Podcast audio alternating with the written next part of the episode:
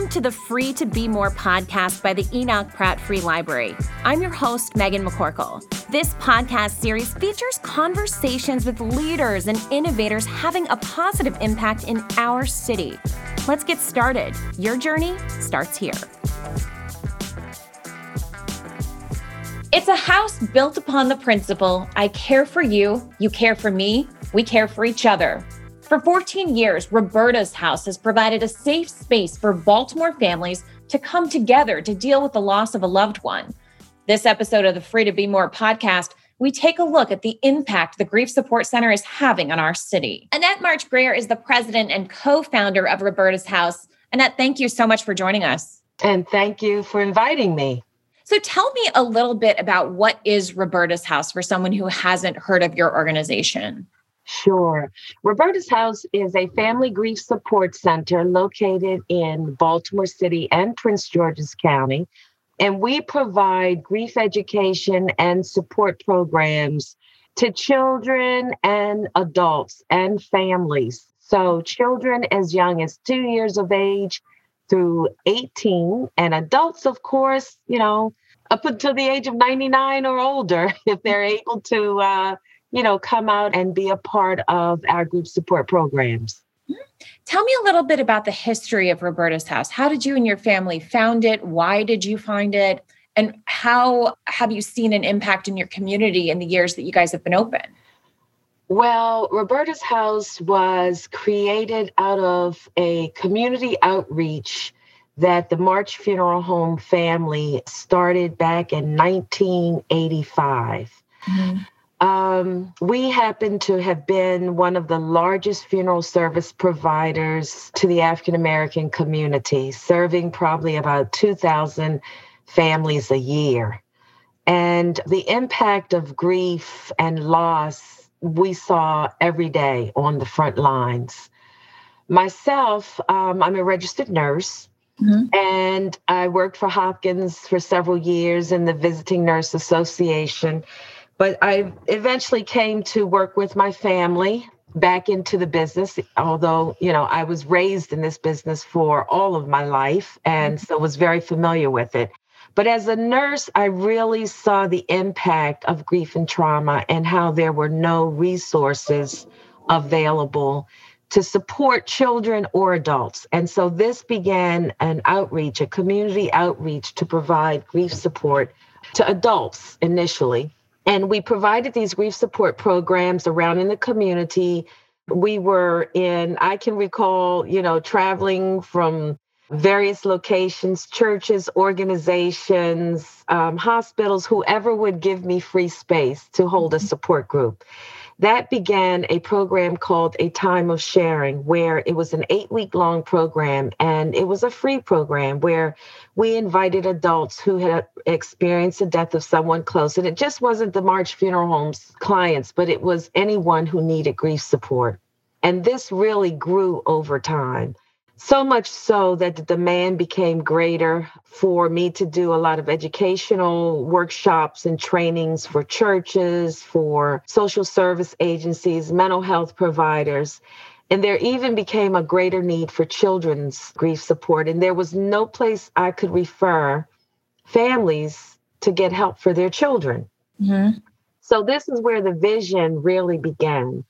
And I had also become uh, members of professional associations that, like ADEC, Association of Death Educators and Counselors, and the NAGC, which is the National Alliance for Grieving Children, and recognized or learned that there were grieving or bereavement centers in other states. Mm-hmm. However, these bereavement centers served more affluent people and they were associated with hospitals and children's hospitals and hospices. Mm-hmm. But none were located in urban communities serving at risk populations. And so I really saw how unique we were and how much needed we were, our services. Now, coming up to 2007, when Roberta's House was established, Roberta is my mother, the matriarch of the March Funeral Home family, who was really the um, I would say, the symbol of compassion and the heart of the business. Mm-hmm. And she really modeled in so many ways how she cared so professionally and loving to so many families. Um, the funeral home was a three story row house initially back when we first lived there and it was amazing people would come and sit in the parlor and talk for hours to my mother so when she passed away in 2006 it was just fitting that we would name this bereavement center after her mm-hmm. and my vision for this was to be able to serve children and adults and families of all ages. And we started a capital campaign in um, actually 2007. We started this, but I really, and, and we established a nonprofit, Roberta's House, and we began building upon the programs, training volunteers who were able to facilitate programs. And it has just become an amazing service and it's fulfilling a great need in our community. We have over 15 different programs right now. We have a staff of over 20 individuals. We are also now located in Prince George's County. Mm-hmm. It is just, we have a large group of partners and individuals who support the work that we're doing you mentioned back in the beginning when uh, you know pre roberta's house when you were doing this outreach and there wasn't anything like that here in baltimore city did you face skepticism? Did people say i don't know that i need this. I've never heard of this? I mean what was those first steps like when you were trying to help people that are suffering such a huge loss? Oh believe me. Well i think the greatest challenge was really with I'm going to say the funders and our supporters, you know, when we were reaching out for funding, they really did not get it and understand how grief, trauma impacted violence in the community or was connected to the violence and ill health in our community. Mm-hmm it really didn't connect at all until I'm going to say probably around 2014 when the violence, the homicide rates just began to increase enormously, and the Freddie Gray and all of the incidences that started occurring, and we saw the increase of substance abuse and I was also recognized by CNN as a top 10 CNN hero in 2014. So that brought a lot of national and international recognition to the work that we were doing. As far as the community, no, I would say the community got it. They realized how much, because they were the ones suffering. Mm-hmm. They were the ones suffering with grief and unresolved grief and complicated grief over, you know, loved ones that had died and multiple deaths. Many, many individuals, unfortunately, living in in in the city in urban communities and poor housing and you know, living day to day, trying just to survive. They deal with the stress of loss continuously. Mm-hmm. And many of these families experience multiple losses, mm-hmm. you know, one death after another and there was just no relief. So I would say no, the people who were coming to Roberta's house for support, they got it. They understood. They recognized how painful and the suffering that they were experiencing over their losses. You know, substance abuse is also a way that many people were coping with their pain sure. and trying to numb their pain. Mm-hmm. So, you know, we were getting individuals referred from recovery centers and you know the churches were also dealing with a lot of funerals and people dying in their congregations and they didn't know how to support and help. So you know they were sending individuals and referrals to roberta's house and it was no problem helping people understand that this was a needed service, who lived in the community and experienced the day-to-day losses. It was more of the the other sectors of our communities, you know, that weren't experiencing multiple losses that couldn't identify with this need. So it took a while for me to to really educate One Book Baltimore is back. The program promotes literacy in 7th and 8th graders, their families, and our community by coming together to read the same book. The 2021 selection is Becoming Beatrice by Tami Charles. Pick up your copy at the Pratt Library today. More details at prattlibrary.org. At one point, you started the Homicide Survivor Advocacy Program. What is that, and why was that so important? Because that experience is very different than other people who are experiencing a different situation with grief. Right. So, you know, it's not unknown that the largest population that's dealing with homicides is the African American community. Mm-hmm. When you look at the Baltimore City homicide statistics, 80% of those homicides are African American males. Mm-hmm. So we recognize that the families that were coming to Roberta's house were dealing with homicide, many of them. And this is a grief that involves a lot of trauma and long term complicated grief. Mm-hmm. And they we recognize that they really need needed additional and special support. Mm-hmm. So it just so happened in um, I think it was around 2000, maybe 12, mm-hmm. that we were approached by the mayor's office to create a homicide survivor advocacy program where we could provide individual one on one support. And we were excited to do this. And it has grown also over the years and it continues to grow. The need and the demand becomes greater today as well. Mm-hmm.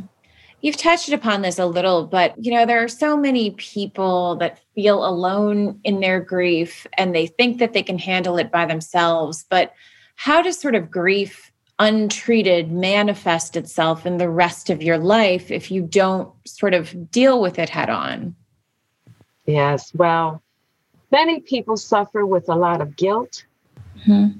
shame, and unfortunately, it becomes sometimes a self punishing behavior. Mm-hmm.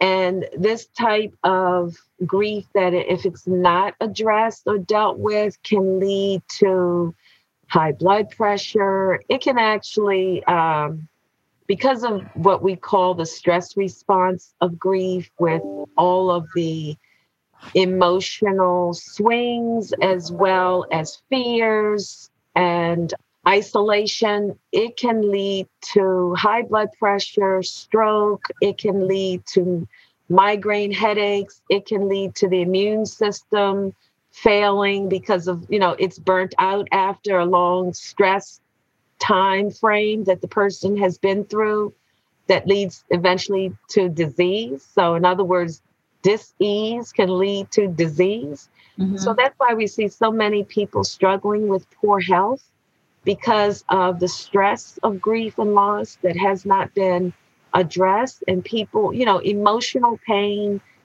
oftentimes can lead to also bad behaviors, habits mm-hmm. that can eventually lead to violence mm-hmm. in the community.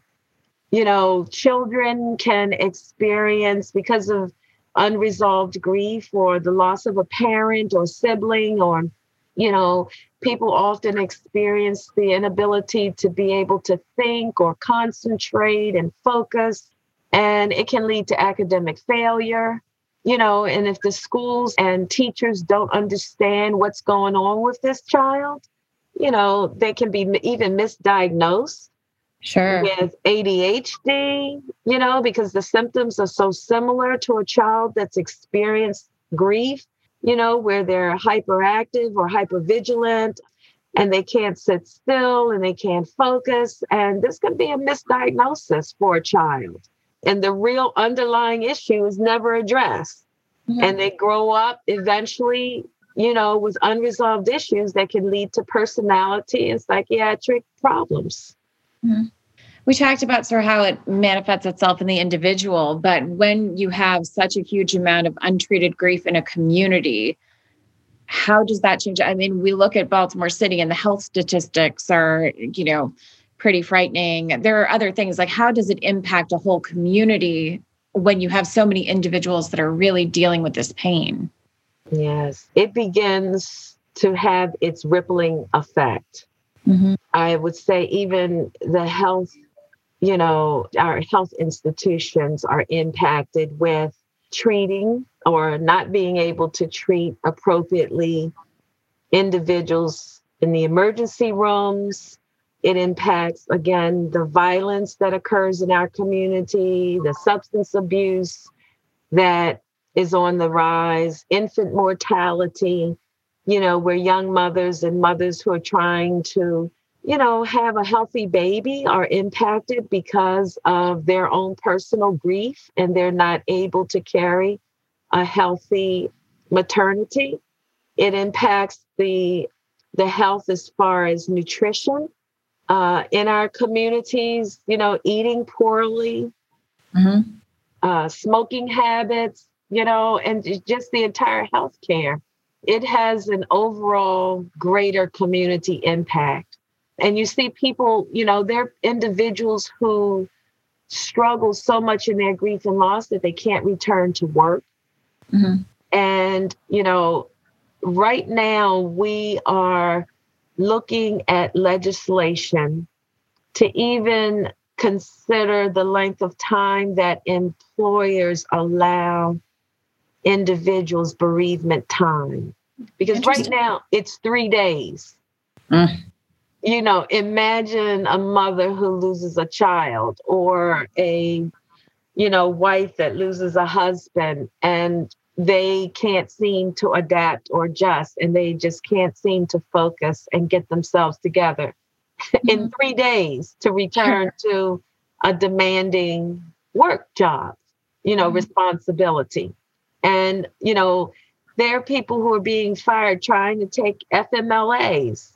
Because mm-hmm. they're not ready. They're not able, especially, you know, if it's been a homicide or traumatic death. Mm-hmm. And so here we're finding people unemployed. Some people, even during this whole pandemic, have lost three and four family members mm-hmm. within a year, a year's time.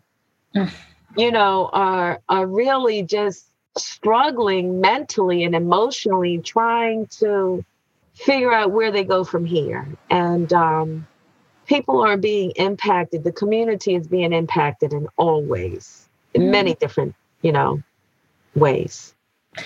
If there's someone out there who's listening to this who is struggling with grief, what can they expect when they walk into Roberta's house? Well, they can first expect to be greeted with um, compassion understanding and a non judgmental environment. Our staff is ready to serve and meet people where they are. We have a new center that we just finished the construction of in January, and it is a magnificent facility that is inviting, it's warm, it's receiving it's colorful. It feels like you're in your living room or your family room. And in no way does it feel like an institution or a clinic.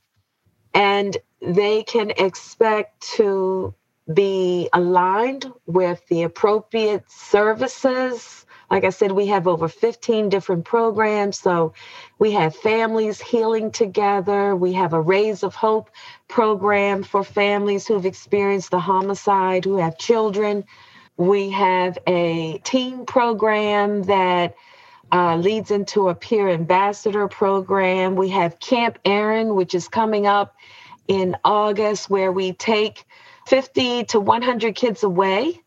For an adventure camp that addresses their grief, but it also includes fun and adventure and young people meeting friends who also have experienced the loss. We have homicide transformation program for adults.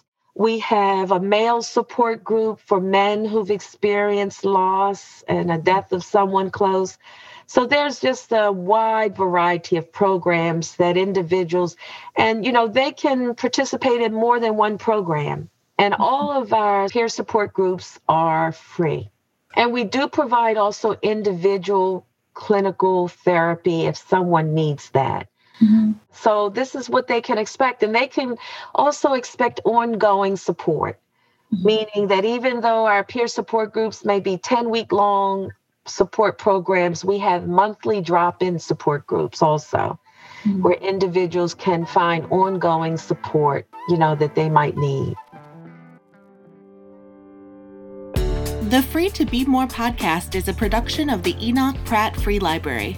Did you know anyone in Maryland can get a Pratt Library card?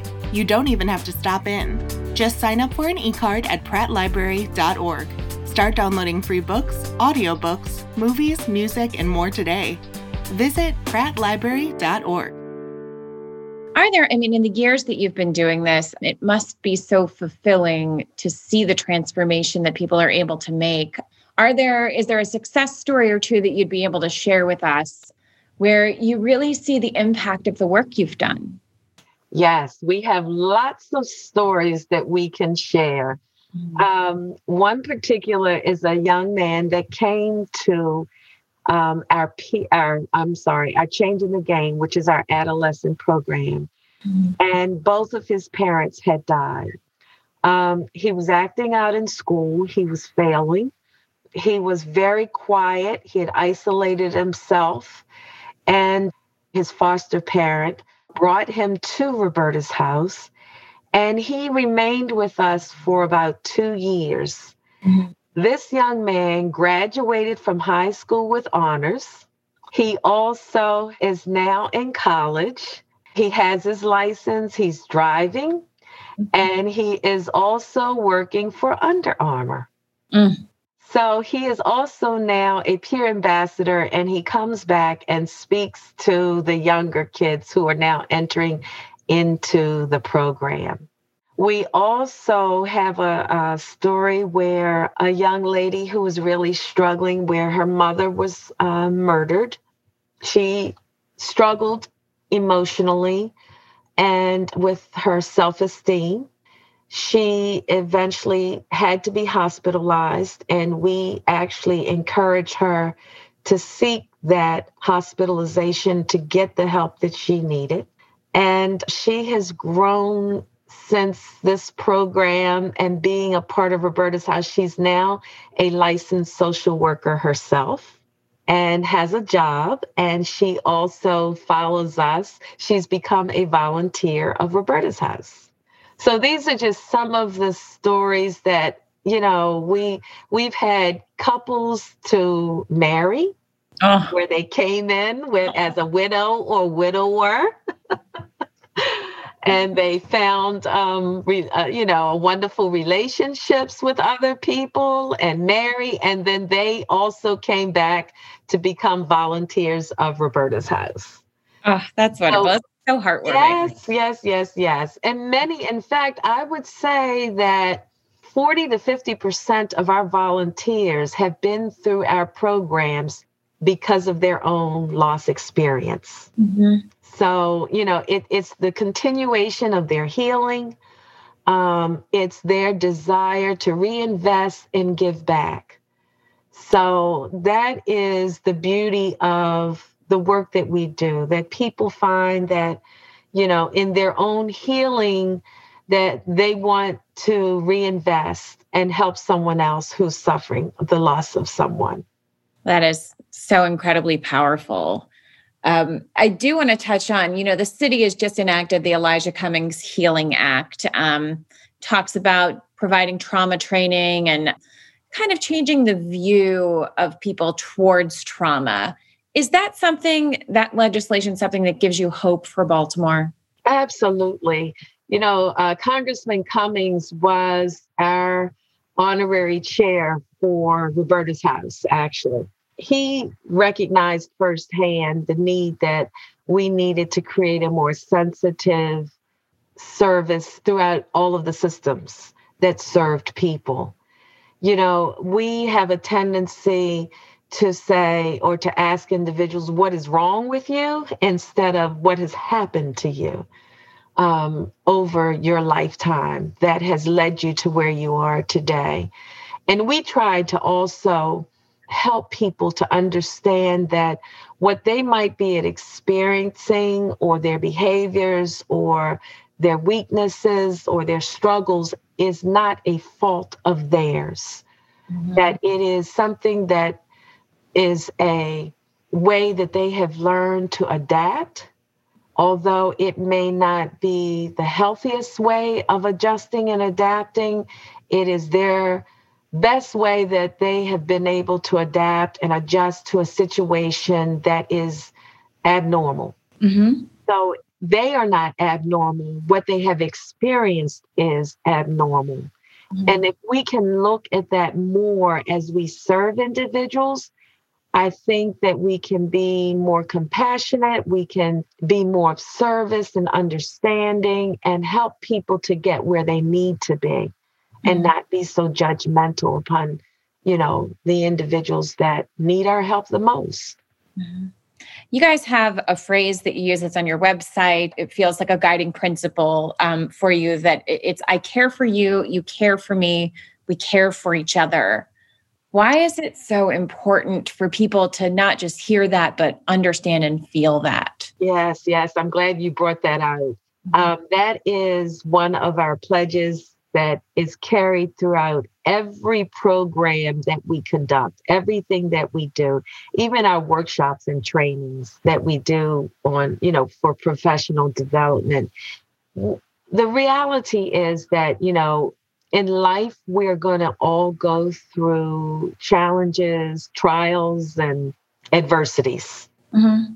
And we cannot go through these things alone it is impossible to go through these experiences in life alone. We need the help and the support of others. In fact, how well a child gets through a crisis or loss depends upon how well the adult gets through that crisis or adult that they're living with.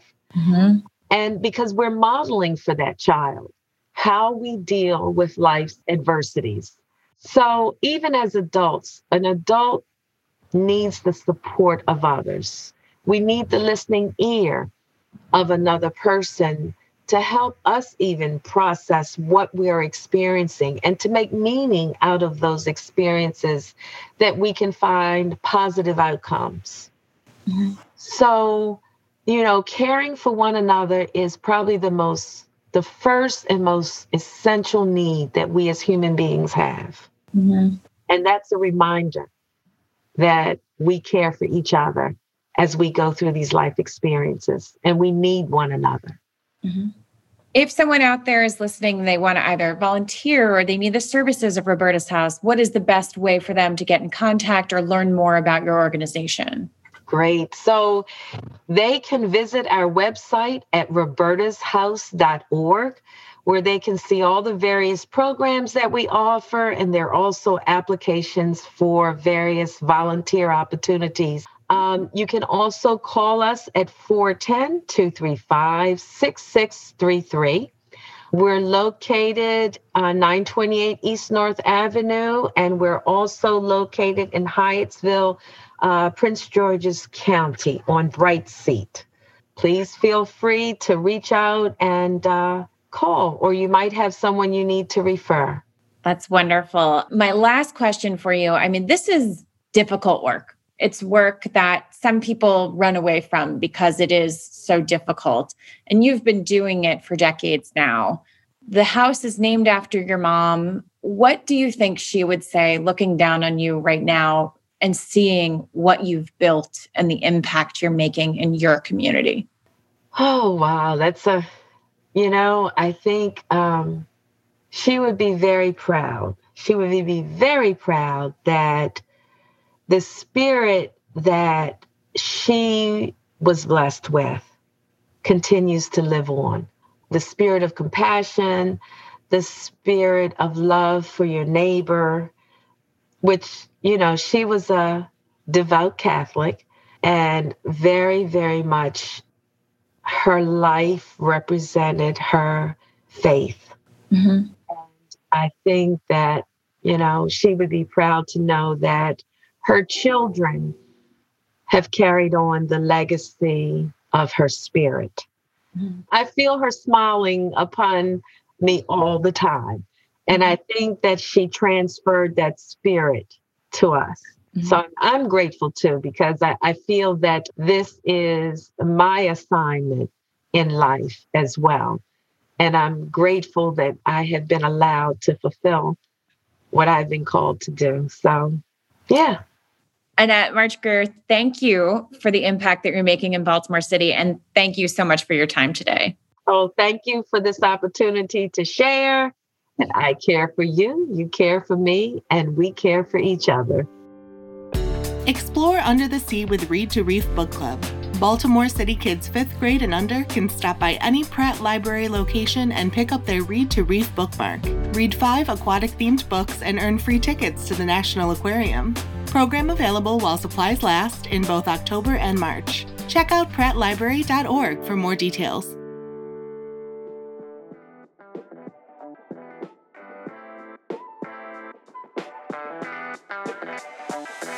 I'm Megan McCorkle, and you've been listening to the Free to Be More podcast by the Enoch Pratt Free Library. You can follow the Pratt on Instagram, Twitter, and Facebook. If you haven't yet, go to Apple Podcasts and subscribe, rate, and review this podcast. Join me next month for another Free to Be More conversation. Thanks for listening.